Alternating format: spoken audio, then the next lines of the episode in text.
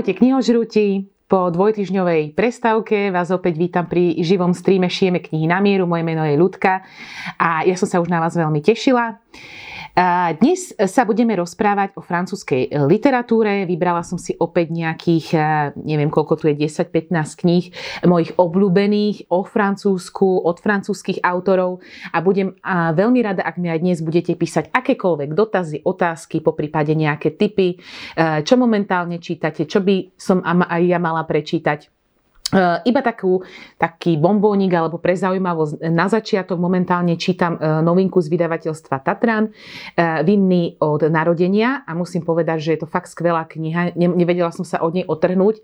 Momentálne som niekde v polovici a určite vám ju odporúčam, pretože už teraz môžem povedať, že je to jedna z najlepších biografií, aké som prečítala minimálne za posledné mesiace. Takže také hneď na začiatok odporúčanie mimo tejto témy. Dnes budeme hrať od náš ruksak, šijeme knihy na mieru, takže na konci streamu potom vyžrebujeme jedného z vás a tomu ten ruksak pošleme. Poďme asi rovno na to, lebo tu ho mám tu celkom dosť. Ak ste pravidelným sledovateľom, divákom týchto streamov, tak viete, že ja mám veľmi rada všetko francúzske. Milujem Paríž, mám takú aj menšiu uchylku, že zbieram knihy o Francúzsku a o Paríži hlavne.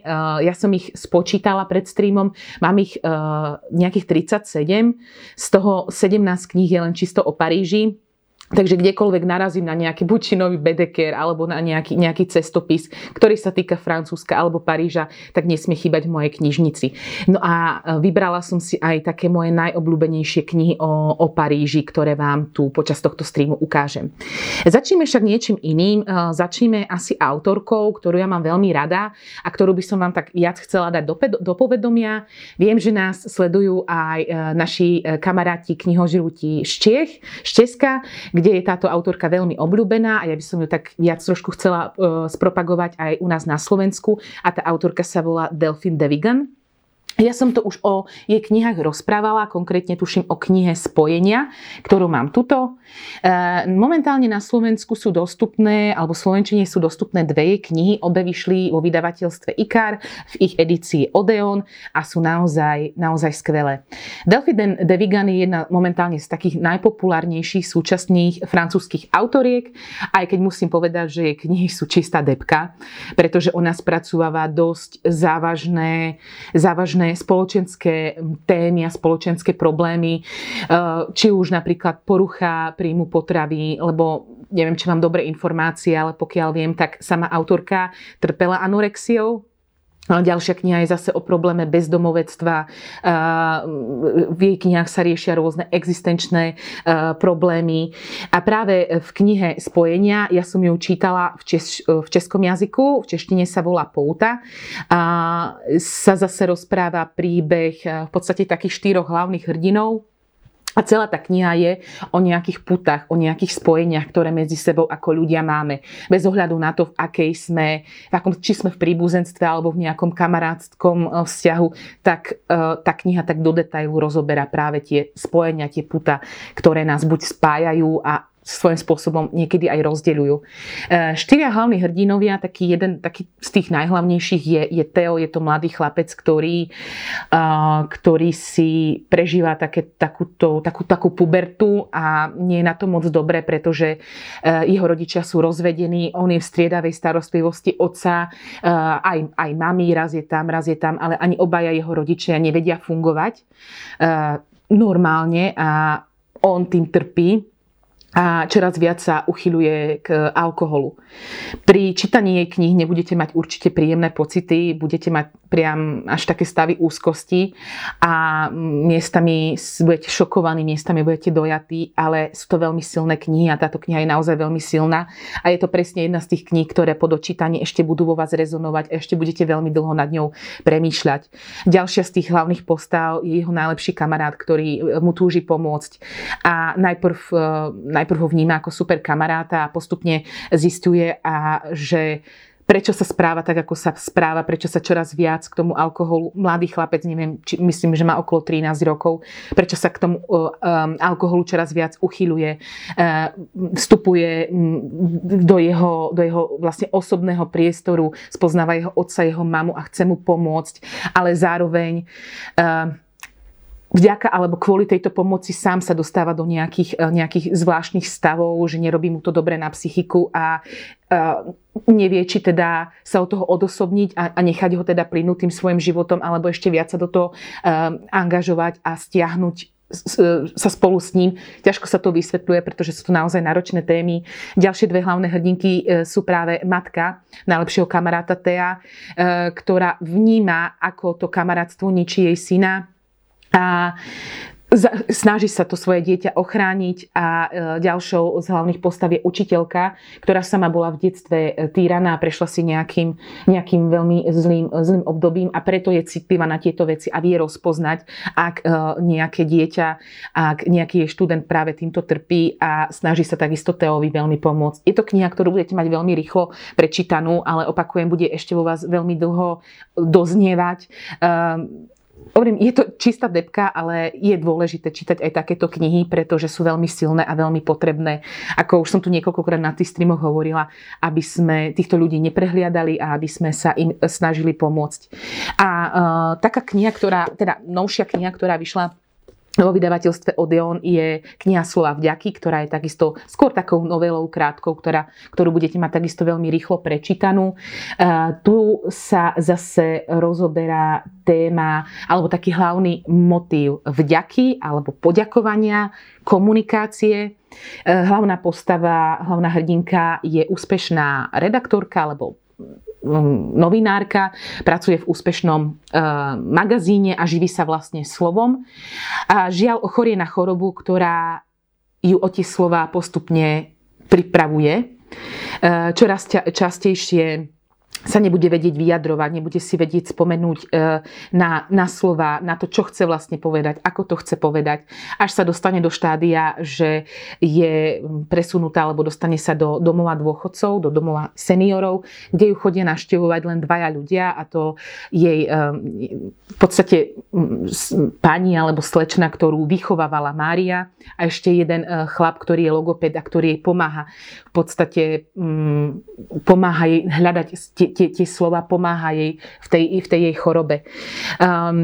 Opäť v tejto knihe hlboké posolstvo o tom, ako si častokrát uvedomujeme dôležitosť niektorých vecí, až keď o ne prídeme.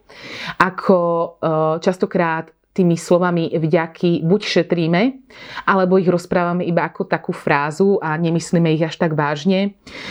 Takisto tá kniha pojednáva o probléme komunikácie, respektíve poukazuje na to, aké je dôležité medzi sebou komunikovať.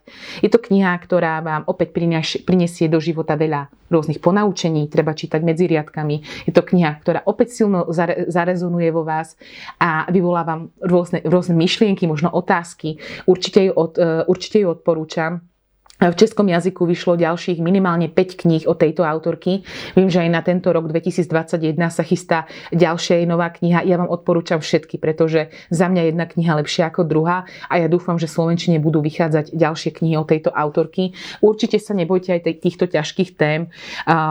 Ja sa niekedy až bojím tu rozprávať o tom, že to sú ťažké témy a depresívne, ale opakujem, sú to témy, o ktorých je veľmi dôležité čítať, rozprávať sa, vôbec sa nad nimi zamýšľať a uvažovať o nich.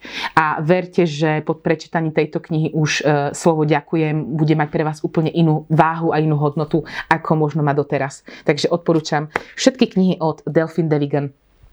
Ďalšia z mojich obľúbených súčasných francúzskych autoriek je Leticia Kolombaniová. Opäť, ak sledujete moje streamy od začiatku, tak asi vás neprekvapí, že ju tu mám a že ju tu spomínam. Opäť jej knihy vychádzajú v slovenčine v Odeone. Moja srdcovka a jedna z najlepších kníh môjho života, určite je v top 20, je kniha Vrkoč. V češtine Cop. Je to nádherná kniha o troch silných ženských hrdinkách, ktoré sú každá z iného prostredia, každá z inej spoločenskej vrstvy. Jedna hlavná hrdinka je Intka, ktorá je z tej úplne najnižšej kasty a živí sa tým, že je zberateľkou exkrementov, chodí čistiť latríny a má dcéru, pre ktorú túži zabezpečiť lepšiu budúcnosť, aby jej dcéra mala lepší život, ako mala ona sama. A je ochotná preto urobiť aj nemožné a výjsť z tej komfortnej zóny a absolvovať dlhú cestu a všetky úkoria sveta zobrať na seba, len aby tej dcere pomohla a zabezpečila ten lepší život. A keď budete čítať ten jej príbeh, ktorý je z tých troch podľa mňa najsilnejší, tak si uvedomíte, že aj dnes v 21. storočí sú krajiny, kde ženské práva sú stále pošliapané a kde žena má hodnotu nejakej veci alebo nejakého tovaru, z čoho budete mať zimom riavky a aj trošku možno zlosť. Druhá hlavná hrdinka je Talianka, ktorá je veľmi temperamentná, krásna žena, ktorá z dňa na deň príde o otca, ktorý tragicky zahynie a jej úlohou je vlastne prebrať ich rodinnú firmu na výrobu parochní. A opäť, aj keď sa zdá, že teda 21. storočie, že v Taliansku už to postavenie tej ženy je lepšie ako napríklad v tej Indii, tak aj ona sa stretáva s predsudkami, pretože jej neveria, že sa zhostí tej úlohy dobre a že tú firmu bude viesť dobre a v podstate k úspechom. A popri tom ona zažíva aj romancu s migrantom, s mužom, ktorý je tmavšej pleti a opäť sa stretáva so samým odsúdením a s predsudkami, takže musí si vybojovať nielen to postavenie silnej ženy na čele podniku, ale aj obhajiť tú svoju lásku pred spoločnosťou a pred svojou rodinou. No a treťou hlavnou hrdinkou je Kanadianka, ktorá je úspešná právnička, uznávaná workoholička, ktorá má všetko, má deti, má dobrú kariéru, avšak zistí, že má rakovinu. A jej život sa zmenil 180 stupňov. Naraz sa cíti ako chybný tovar, ako nepotrebný človek, naraz zistí, ako rýchlo spadla vlastne z toho spoločenského rebríčka, z tých popredných miest až úplne na dno. Naraz vidí, že už vo firme, pre ktorú robila naozaj prvé a posledné, už ju nepotrebujú, už je nahradená a musí sa s týmto údelom vysporiadať. Keď budete čítať tú knihu, nebudete chápať, čo tieto tri ženské hrdinky majú spoločné a stále som rozmýšľala nad tým, kde sa lebo som predpokladala, že niekde sa tie ich životné osudy stretnú a na konci to vygradovanie naozaj úžasné. Priam zimom riavkovej. Odporúčam mužom, odporúčam ženám, odporúčam každému, kto má rád dobrú literatúru, náročnejšiemu čitateľovi i vám, čo možno čítate radšej oddychovú literatúru. Táto kniha by mala byť povinným čítaním, pretože je naozaj skvelá. A my sme tu mali stream aj o silných ženských hrdinkách. Táto kniha rozhodne je kniha o silných ženských hrdinkách. A opäť je to kniha, pri ktorej budete veľa rozmýšľať a ktorá vám rozšíri obzory. Takže za mňa Vrkoč veľké odporúčanie.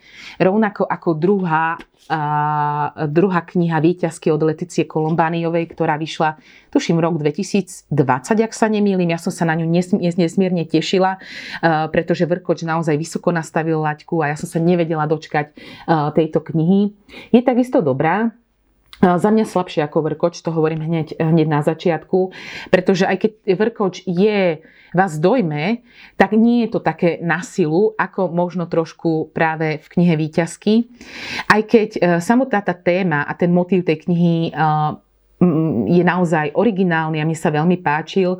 Hlavná hrdinka je opäť úspešná právnička, ktorej sa stane niečo v živote, kvôli čomu úplne vyhorí a nevie ďalej čo so životom a chodí na také terapie a jej psychiatér a jej vlastne odporúči, aby sa viac venovala charite a možno aby sa viac sústredila na pomoc iným, aby tak nemyslela na seba. A ona moc nie je z toho nadšená, ale napokon sa zapojí do takého projektu, že ide pomáhať ženám v núdzi. Tuším, sa to volá Dom žien, ktorý v Paríži aj skutočne existuje do dnešného dňa a je to v podstate dom, v ktorom sa združujú ženy, ktoré sú v núdzi, ktoré majú nejaké existenčné problémy, a v tej knihe sú samotné také dve dejové linky, taká tá v minulosti, ktorá nám rozpráva o tom, ako jedna hlavná zakladateľka, silná žena, chce vytvoriť proste nejaké miesto, nejaké útočisko práve pre ženy v núdzi, ktoré to majú v živote veľmi ťažké. A druhá, tá súčasná dejová linka nám hovorí o tom, ako sa vlastne hlavná hrdinka začleňuje do tejto spoločnosti týchto žien. Zo začiatku tak trošku nimi pohrdá, pretože sama sa cíti byť úplne z inej spoločenskej vrstvy. Sú to ženy, s ktorými ona bežne neprichádzala do styku, respektíve sa im vyhýbala. A naraz je pekne k ním prilnie, vytvára si s nimi bližšie vzťahy a pomáha im v drobnostiach, ale tie drobnosti, ako je napríklad, že pomáha im písať listy, alebo pomáha im vyhrávať také nejaké malé právnické spory, alebo rôzne takéto pre nás maličkosti, sú pre nich obrovské víťazstvá v tých ich ťažkých životných osudoch. Takže možno za mňa trošku koniec taký patetický, miestami mi to pripomínalo takú trošku motivačnú literatúru, ale je to dobrá kniha. Je to rozhodne kniha, ktorá stojí za prečítanie, takže odporúčam vám určite aj knihy Leticie Kolombaniovej, hlavne teda prvý spomínaný Vrkoč. Potom tu mám knihu, autorku, ktorú som tu už spomínala pomerne nedávno. Rozprávala som vám vtedy o knihe S elegancií Ježka. Ja som tak sa snažila zistiť, že či táto kniha vyšla v slovenčine, a vyšla niekedy začiatkom, tuším, roku 2004, ak sa nemýlim. Tuším, tú knihu vydalo Slovenské pedagogické nakladateľstvo, ale odvtedy v slovenčine nebola nejako druhýkrát vydaná, ani nebola nejaká dotlač tejto knihy, čo je veľká škoda. Momentálne je dostupná iba v českom jazyku. Je dostupná na našom e-shope Pantarej.sk aj audioverzia tejto knihy, a ja vám ju vrelo odporúčam ešte raz. Za mňa fakt skvelá kniha, ktorá bola aj sfilmovaná. Odporúčam aj film, veľmi dobre natočený. Dá sa povedať jednej k knižnej predlohe. Akurát sú tam drobné zmeny, ktoré sú ale pre dej nejaké nie moc podstatné. Ale veľmi, veľmi dobrý francúzsky film. Iba tak v krátkosti k deju, dve hlavné hrdinky, lebo ten dej nie je pre tú knihu až taký podstatný, ako samotné opäť to posolstvo tej knihy, tá emócia, ktorú vám tá kniha dá. Ak máte chuť na niečo melancholické, na niečo pomalšie, na niečo také čajíčkové, také, čo si budete vychutnávať stránku po stránke, tak určite odporúčam túto knihu, hlavne pre milovníkov fakt dobre kvalitnej literatúry. Dve hlavné hrdinky, ktoré na prvý pohľad nemajú nič spoločné, spája ich iba to, že žijú vlastne v jednom dome. Domovnička vyše 50 rokov, tuším sa volala René, ak si dobre spomínam, ktorá na prvý pohľad, opäť by ste povedali, nečakali by ste od nej nič prevratné, nestará sa nejako o svoj zovňajšok, žije si takým obyčajným životom. No keď ju bližšie spoznávame cez tú knihu, tak zistujeme, že je nadpriemerne inteligentná, že miluje kvalitnú literatúru, miluje vážnu hudbu. Jej mačky sú pomenované podľa hlavných hrdinov Anny Kareniny. A druhá hlavná hrdinka je, tuším, 12 alebo 13-ročné dievča Paloma, ktorá je dcera bohatých rodičov a žije si taký farebný svet, kdežto René má taký skôr čierno-biely ten svet a taký šedivý, tak ona si žije vo svojom farebnom živote a na prvý pohľad jej nič nechýba. Avšak opäť je nadpriemerne inteligentná a píše si denník. V tom filme je trošku zmena, vo filme si natáča videa, v knihe si píše denník, kde sa zdôveruje tomu denníku, že sa jej tá spoločnosť ako keby hnusí a uvažuje nad samovraždou. Asi nepoviem žiaden spoiler, že sa to jej teda, chvála Bohu, nepodarí, pretože tie dve hrdinky sa nejakým spôsobom, ich životné osudy prepletú. Ďalším hrdinom je aj tajomný Japonec, ktorý sa dostáva do ich životov, a celkovo už tu vnímame, že autorka je veľmi, veľmi má rada japonskú kultúru a japonskú spoločnosť. Ona sama keď vydala túto knihu. Táto kniha bola naozaj bestsellerom vo Francúzsku, predalo sa viac ako 1 000 000 výtlačkov a práve za tie peniažky alebo za úspech tej knihy si splnila svoj celoživotný sen. Tá autorka, a to je ten, že sa spolu s manželom presťahovali do Japonska, tuším do Kjóta, kde žijú, ak mám dobré informácie, až doteraz. No a to nadšenie pre tú japonskú kultúru a pre tú japonskú spoločnosť vnímame aj v novinke, ktorá vyšla len prednedávnom v vydavateľstve Lindvení, Jediná rúža, ktorá vyšla prednedávnom aj v českom jazyku, ale tuším pod iným názvom. A ja som ju zatiaľ nečítala, ja som si ju kúpila iba včera v Brezne, ale v Pantarej, ale veľmi sa na ňu teším, pretože má ešte lepšie hodnotenia na Goodreads aj na databázi kníh ako S elegancií Ježka. Je to kniha, kde hlavná hrdinka má vlastne mamu francúzsku, otca Japonca, lenže otca nikdy nepoznala, vyrastala vo Francúzsku. Naraz, už keď má tuším 40 rokov, tak sa jej dostane informáciu, že jej otec v Japonsku zomrel a že ona tam má si prevziať nejaké dedičstvo, ktoré zanechal. Tak ona bez nejakých očakávaní odchádza do toho Japonska, tuším tiež sa to odohráva v Kjóte, kde sa zoznamuje nielen s krásnymi buddhistickými chrámami a so zenovými záhradami a s celou tou japonskou kultúrou, ale aj so životom svojho otca, spoznáva jeho život, spoznáva jeho priateľov a tým úplne prehodnotí proste pohľad nielen na to, odkiaľ teda ona na tie svoje korene a na ňo ako na otca, ktorý na prvý pohľad zlyhal, ale celkovo prehodnotí pohľad na ten svoj život. A ja sa už veľmi teším na túto knihu, pretože nie je útlučka, takže myslím si, že to bude možno, že za dva dní ju prečítam, ale veľmi sa teším, pretože mám veľmi rada takéto knihy a pre mňa to je absolútne jedinečná kombinácia francúzskej literatúry, ázijského prostredia, to proste milujem, takže určite odporúčam aj knihy Muriel Barbery, alebo Barbery, neviem, jak sa to presne vo francúzštine vyslovuje. Ideme ďalej. A ďalšiu knihu, ktorú tu mám, musím k nej povedať taký predhovor, pretože každá kniha skrýva samozrejme ten svoj jedinečný príbeh, ale pre mňa má každá kniha aj nejakú jedinečnú story, ako som sa k nej dostala, alebo kde som si ju kúpila. Ja som vám už hovorila viackrát, že ja si presne pamätám, kto mi ju odporúčil, kde som si ju kúpila, prečo som si ju kúpila. A keď sa pozriem na túto knihu, alebo respektíve na toho autora, tak čo ma napadne, alebo kto ma napadne, je moja super kamarátka a kolegynka Katka, ktorá sa tamto schováva za kamerou a ktorá je mojou veľkou oporou nielen v pracovnom, ale aj v súkromnom živote, aj na týchto streamoch. A ona mi raz poradila knihu, ktorú mám tuto pred sebou, od Philipa Claudela Vnúčka pána Lina. A tá kniha je úžasná. Ten autor je úžasný. Ja som si o ňom potom zisťovala, že on je jeden z najoceňovanejších a najpopulárnejších, najslavnejších súčasných francúzskych autorov. Okrem toho, že je teda spisovateľom, taký aj režisérom. Taká zaujímavosť, že on 11 rokov pracoval ako učiteľ vo väzniciach, vo väzení.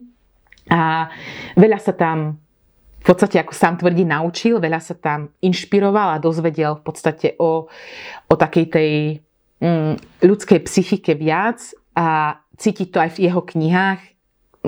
Častokrát tie svoje spomienky práve z toho pôsobenia v tých väzniciach, väzeniach dáva do tých svojich kníh. Táto kniha je súčasťou takej voľnej trilógie, ktorá sa volá Vojnová trilógia. Ja som sa to dozvedela, až keď som tú knihu prečítala, že toto je vlastne ako keby druhá časť tej trilógie vojnovej, aj keď oni nie sú nejako, nemusíte to čítať za radom. Prvá časť tej vojnovej trilógie sa volá Šedé duše a je v podstate časovo situovaná niekedy 1917, teda prvá svetová vojna, sever Francúzska, a je to v podstate, mal by byť nejaký kriminálny román. Žiaľ, neviem ju zohnať. Ak náhodou ju máte, alebo ste ju niekde zohnali, tak mi dajte vedieť, pretože už dlho ju zháňam. Rovnako ako tretiu časť tej trilógie, ktorá sa volá, aby som povedala správne názov, Brodeková správa. Tá je zase zasadená do obdobia druhej svetovej vojny a tiež by malo ísť o nejaký psychologický román s prvkami detektívky. Každopádne, ak sa k vám dostane táto kniha, ktorá je momentálne iba dostupná v českom jazyku, Vnúčka pána Lina, určite ju prečítajte.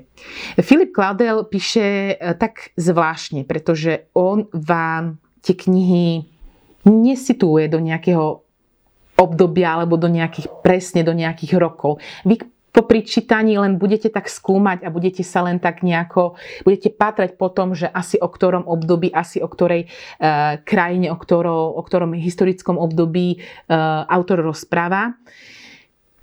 Podľa mňa je táto kniha zasadená do 70. rokov a myslím si, že ide o Kambodžu, aj keď niekde som čítala v nejakých recenziách, že si niektorí čitatelia mysleli, že je to kniha o vojne vo Vietname. Ťažko povedať, ja som skôr za tú Kambodžu. Je to tak nádherný príbeh, pri ktorom som mal úplne stiahnuté hrdlo, aj srdce, aj dušu. A pamätám sa, že keď som to čítala, tak sa mi rozmazávali písmenka, lebo som mala stále slzy v očiach. Je to príbeh o jednej chudobnej zemi, ktorá je zmietaná vojnou, ako hovorím. Autor vám nedáva nejako, nepomenúva vám tie osoby, tie charaktery. On vám veľa o nich naznačí, veľa vám o nich povie. Je to také intimné, je to také komorné, ale zároveň pátrate, o kom to vlastne hovorí, o akej krajine sa v tej knihe rozpráva. Ako hovorím, pravdepodobne ide o vojnový konflikt v Kambodži, kde hlavný hrdina je už roky vdovec, a kvôli nejakej nešťastnej udalosti v rámci tej vojny príde aj o zvyšok svojej rodiny. Ostáva iba sám so svojou vnúčkou, ktorá je ešte veľmi malička, ktorá je vlastne bábätko. A rozhodne sa teda opustiť svoj milovaný domov a loďou cestovať do cudziny, v podstate do civilizovaného sveta, do krajiny, o ktorej nič nevie, neovláda jazyk. Opäť nevieme, o ktorú krajinu ide. Ja si myslím, že pravdepodobne ide o Spojené štáty americké, ale to tiež som sa len tak akože sa len domnievam. Kde keď pricestuje a vy celú tú cestu s ním prežívate, on drží to babetko na rukách a dáva jej to prvé, posledné. Fakt to budete čítať so slzami v očiach, je to veľmi, veľmi intimné a veľmi také srdcervúce by som povedala. On vlastne v tej cudzej krajine, kde sa pre ňoho je to obrovský kultúrny šok. Prvýkrát je niekde mimo svojej krajiny a prvýkrát vidí naživo auta, rôzne moderné vymoženosti, modernej spoločnosti, nerozumie nikomu. No, budete s ním prežívať každý ten jeho deň a určite sa s ním ani ten spisovateľ, ani život ho nešetril. Prežíva ranu za ranou, ale aj v týchto ťažkých dobách, ktoré on si tam zažíva, v tejto ťažkej životnej situácii spoznáva silu priateľstva, pretože sa tam zoznamuje s jedným mužom, ktorému oni si vôbec nerozumejú. Sedia spolu na lavičke, ale nejakým spôsobom si nájdu nejakú mimorečovú komunikáciu. Potom sa dozvedáme, že vlastne ten muž, ten jeho kamarát sa aj zúčastnil vojny práve v tej jeho rodnej krajine. No, nebudem rozprávať viac. Je to neskutočne silný príbeh a odporúčam vám. Ak na ňu niekedy natrafíte, rozhodne si ju prečítajte, stojí za to. Fakt úžasná, úžasná kniha a ja ďakujem Katke, že ma teda priviedla k tomuto autorovi, pretože on už ani pre slovenského čitateľa nie je až taký neznámy, pretože prednedávnom vo vydavateľstve Inak v skvelom preklade Márie Michalkovej vyšla kniha Súostrovie psa. Je to opäť útla novela, ktorá je opäť síce útla, opäť nám rozpráva o nejakom súostroví, ktoré my nevieme, či existuje, neexistuje. V rámci toho súostrovia jeden ostrov, ktorý opäť my sa len domnievame, kde asi je. Autor v podstate nedba na takéto veci alebo nedáva dôraz na tieto veci, dáva dôraz na iné veci. Konkrétne tu sa dostávame na ten ostrov do nejakej uzavretej spoločnosti, uzavretej komunity. Je to opäť kniha, ktorá je silno psychologická, ktorá obsahuje nejaké detektívne prvky, zároveň nastavuje veľmi prísne zrkadlo všetkým negatívnym vlastnostiam, ktoré ako ľudia máme. Rieši vážne témy, ako je rasizmus, ako je honba za peniazmi, aj cez mŕtvoly, mamon, predsudky. Opäť nečíta sa ľahko, ale je to skvelá kniha. odporúčam, ak máte radi fakt niečo náročnejšie, pričom sa aj zamyslíte. Nie je to úplne že oddychové čítanie, ale za mňa naozaj skvelá kniha a ja na toho autora nedám dopustiť a určite chcem si od neho prečítať aj ďalšie knihy. On získal veľa významných ocenení nielen v rodnom Francúzsku, ale aj napríklad vo Švédsku. Viem, že v Amerike sú jeho diela oceňované. Dokonca získala, neviem, ktorá presne jeho kniha, aj ocenenie v Česku, Magnéziu litera za prekladovú literatúru a získala aj cenu Marcela Pagnola a knihy Marcela Pagnola mám takisto tuto. Cena Marcela Pagnola sa vo Francúzsku odovzdáva za najlepšiu knihu, ktorá je písaná ako spomienky na detstvo.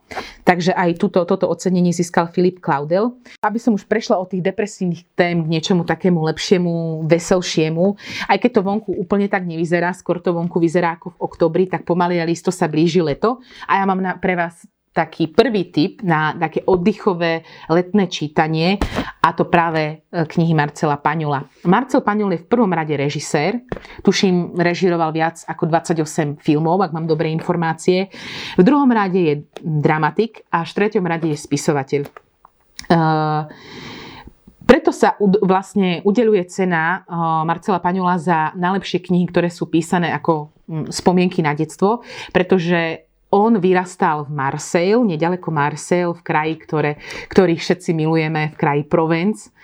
A on až keď mal viac ako 60 rokov, tak sa vo svojich knihách vrátil do tej svojej rodnej dediny, vrátil sa do detstva a svoje zážitky z tohto nádherného prostredia, z tohto nádherného kraja spísal do kníh.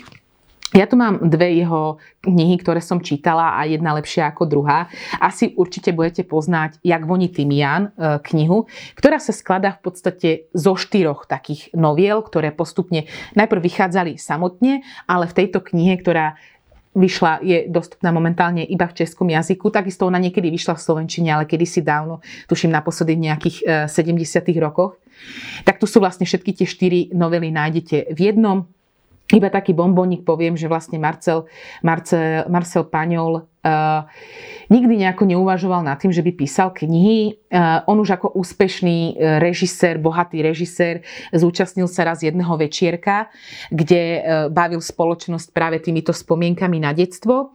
A hostiteľkou toho večierka bola šéfredaktorka francúzskeho časopisu Elle a jeho rozprávanie tak zaujalo, že ho oslovila, aby jednotlivé spomienky teda spísal vo forme takých ako keby článkov a ona najprv mal to byť v podstate jeden príbeh, jeden článok, ktorý chcela zverejniť vo vianočnom vydaní časopisu Elle.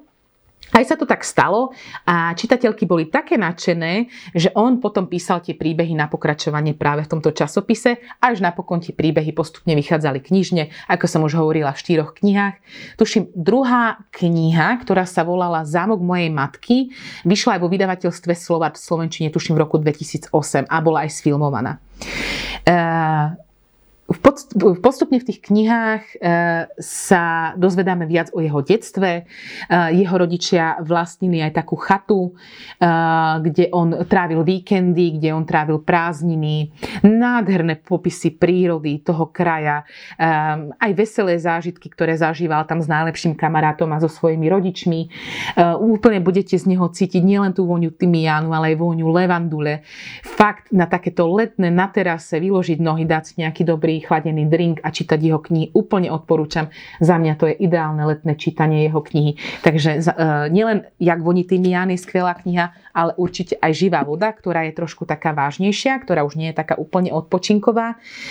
Opäť sa to odohráva v prostredí Provence, kde hlavný hrdina, ktorý je účetník, to po česky účtovník, po slovensky, pardon. To je to, že čítam v češtine a niekedy mám problém aj slovenský výraz. A jeho manželka, hlavného hrdinu, je operná spevačka, majú spolu dcéru. Nejakým spôsobom, teraz si už presne nepamätám, pravdepodobne dedičstvom, sa dostávajú k takej opustenej usadlosti v horách, ktorú si postupne chcú zrenovovať. Ide tam vlastne plný takého optimizmu a odhodlania. ale nie je všetko také ružové, ako sa na prvý pohľad môže zdať a nedarí sa mu až tak, ako si to predstavoval, aj v dôsledku toho, že aj keď je to nádherné prostredie, tak je niekedy neľútostné, rovnako ako ľudia, ktorí mu to celkom neprajú. Táto kniha, toto vydanie takisto v sebe obsahuje dve knihy. Tá prvá vyšla najprv v knižne, potom podľa nej bol natočený film a už podľa toho filmového scenára bola dopísaná aj druhá kniha a v tomto vydaní máte vlastne obidve tie knihy v jednom. Takže určite odporúčam aj knihy Marcela Pagnola. Ešte tu mám nejaké knihy, ale prejdem aj na vaše otázočky. Máme polhodinku za sebou.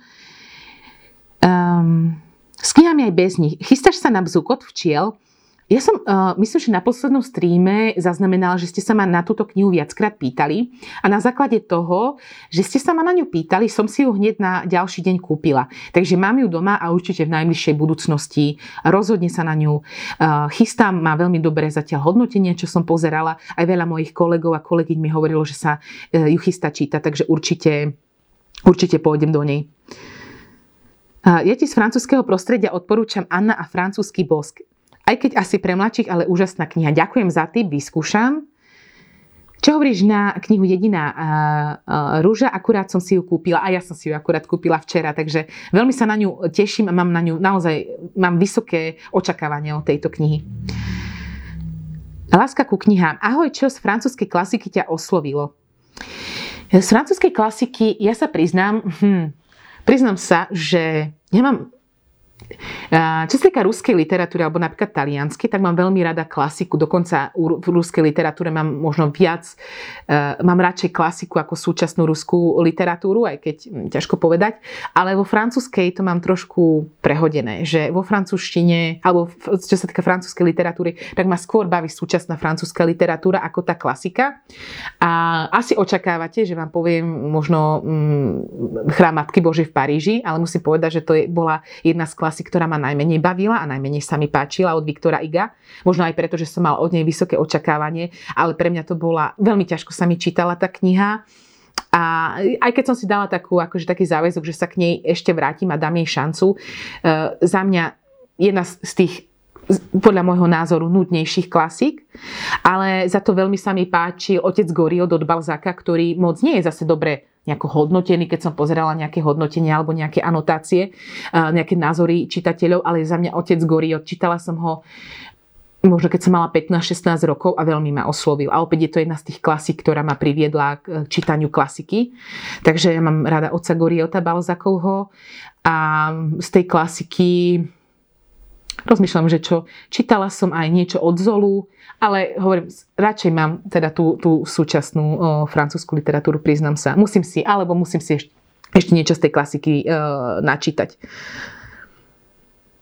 Ahoj Ľudka, vieš mi poradiť aj nejaký zaujímavý vojnový román od francúzskeho autora? Aktuálne čítam Francúzsku suitu od Irene Nemirovsky a veľmi sa mi páči. Ďakujem za tým. Francúzsku suitu už dlho na ňu pozerám, na tú knihu, čak ona nie je novinka, je už tu niekoľko rokov na slovenskom trhu a mám ju doma a snáď sa k nej niekedy dostanem. Čo sa týka vojnového prostredia a francúzskej literatúry, mňa oslovila kniha, o ktorej som vám tu tiež tuším rozprávala, práve od autora Roberta Merleho, ktorého mám tuto pri sebe. Kniha sa volá Smrť je mojím remeslom a je to v podstate taká biografická kniha Hessa, ktorý bol veliteľom koncentračného tábora Osvienčim. To je taká kniha, ktorá keď sa povie, že francúzsky autor a vojnová literatúra, tak má okamžite napadne. A keď sme už pri tom Robertovi Merle, tak Robert Merle je jedným z najznámejších francúzskych autorov, ktorý už pomaly sa dostáva práve k tým klasikom. On bol tak najviac tvoril práve v medzivojnovom období. Narodil sa v Alžírsku ako syn vojaka. Potom sa s rodinou presťahovali do Paríža. On sa aj zúčastnil bojov druhej svetovej vojny. Pri Dunkirku ho Nemci zajali a on viac ako 3 roky bol v nemeckom zajatí a opäť tie jeho zážitky z tej vojny a z toho zajatia častokrát práve vniesol aj do tej svojej literatúry. do tých svojich kníh. Potom tuším, dlhé roky pracoval ako profesor americkej a anglickej literatúry na univerzite a taká zaujímavosť ešte o ňom. Neviem prečo, ja som si zapamätala, že bol 3-krát ženatý, mal 6 detí a 3-krát bol ženatý. No a Robert Merle sa dožil krásneho veku, on zomrel tuším v roku 2004, ak sa nemýlim, a ako 95-ročný, aj vo veľmi dobrom fyzickom, aj duševnom zdraví zomrel náhle na zástavu srdca. A ja mám taký jeden čitateľský sen, alebo respektíve cieľ, už dlhé roky. Chcem si prečítať jeho 13-dielnú historickú ságu, ktorá sa volá Dedičstvo otcov. Neviem opäť, či je v slovenčine dostupná. Ja to nejako vnímam iba v tých českých prekladoch. Momentálne mám iba prvú časť, aj tu som ešte nečítala. A on začal tú ságu historickú písať v nejakých 70. rokoch a písal ju vlastne až do roku 2003. Dopísal tú poslednú časť tesne pred jeho smrťou. A sú to vlastne príbehy z francúzskych dejín 16. a 17. storočia. Kritici ho často prirovnávajú k Dimasovi, takže ak máte radi Alexandra Dimasa a Troch muškatierov, tak možno ďalší a historické romány, ak máte radi, tak rozhodne sa pozrite na sériu Dedičstvo otcov, aj keď ona sa veľmi ťažko zháňa. Ja by som to chcela najradšej mať všetko a hneď a postupne, ale zatiaľ som teda zohnala iba tú prvú časť tej ságy, avšak na rozdiel od Dimasa Robert Merle sa fakt usiloval, aby chodil po archívoch, aby boli aj jeho historické knihy aj historicky presné a aby zodpovedali proste histórii tak, ako to skutočne bolo.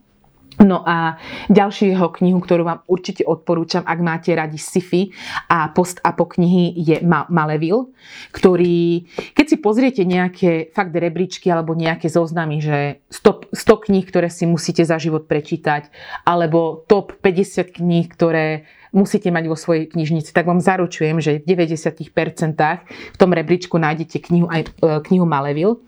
Dnes už nie je pre nás ako prečítateľov nejakou zvláštnosťou prečítať si post-apo knihu, ale keď si uvedomíte, že tá kniha vznikla v nejakom 75. roku alebo 76.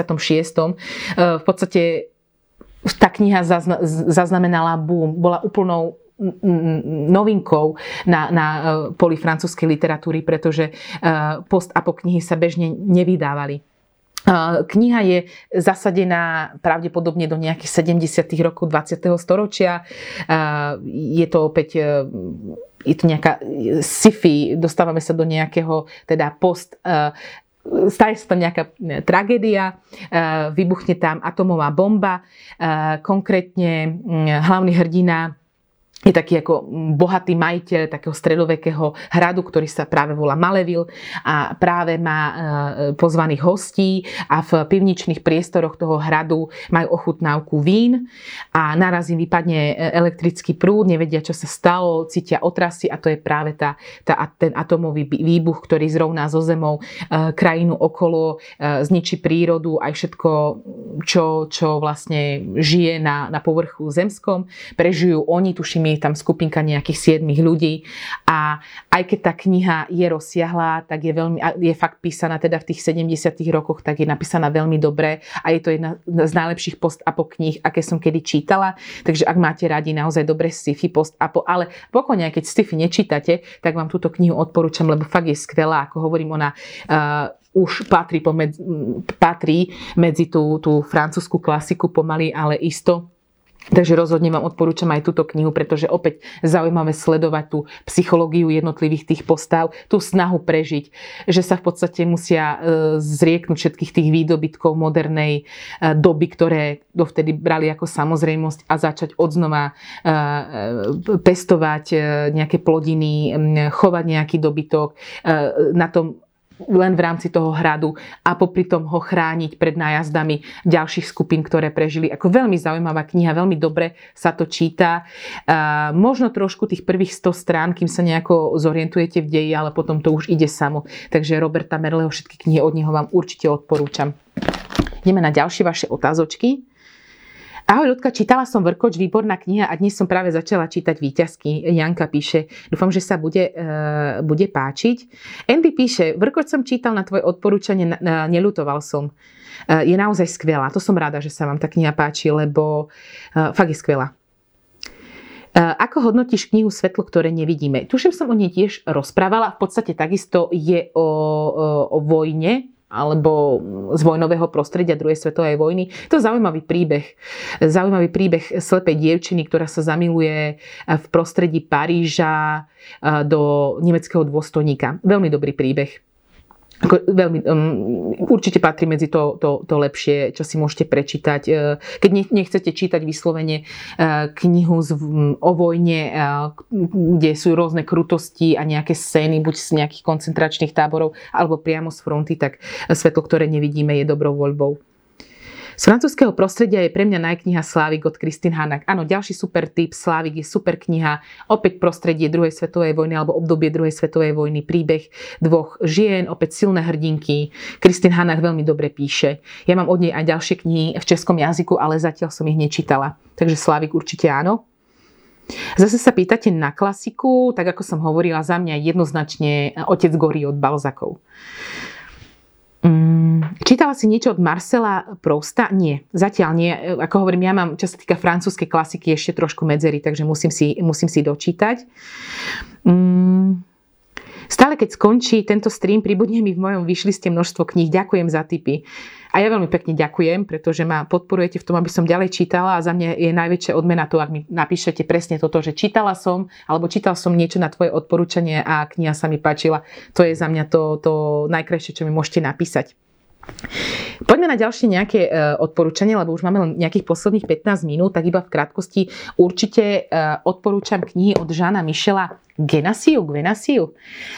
Tiež som o tej knihe už rozprávala, Klub nenapraviteľných optimistov, ktorá vyšla v slovenčine vo vydavateľstve Premedia, ale je to jedna z kníh, ktoré mám naozaj veľmi rada a patrí medzi to fakt crème de la crème francúzskej literatúry, ktoré si môžete prečítať. Opäť trošku, áno, hrubka tej knihy je možno na prvý pohľad odradzujúca. Opäť vás prosím, tých prvých 100-150 strán nenechajte sa odradiť, pretože kým sa dostanete do deja, tak to chvíľočku trvá, ale potom naozaj tá kniha stojí za to. Nádherný príbeh hlavného hrdinu, ktorý, rozmýšľam, jak sa volal, nespomeniem si na meno, tuším, má v knihe 12 alebo 13 rokov. Je to mladý chalan, ktorý miluje knihy ako my, miluje rock'n'roll, stolný futbal a práve keď si ide do jedného bystra zahrať stolný futbal, tak nájde takú zadnú miestnosť, kde sídli práve klub nenapraviteľných optimistov, ktorí tvoria utečenci z východnej Európy, ktorí utiekli do Paríža, do Francúzska práve pred komunistickým režimom. Okrem iného tam bude aj maďarský herec so svojím partnerom, bude tam československý, ďalší Čechoslovák, ktorý takisto z Československa utekol pred režimom, ďalší vojnový pilot.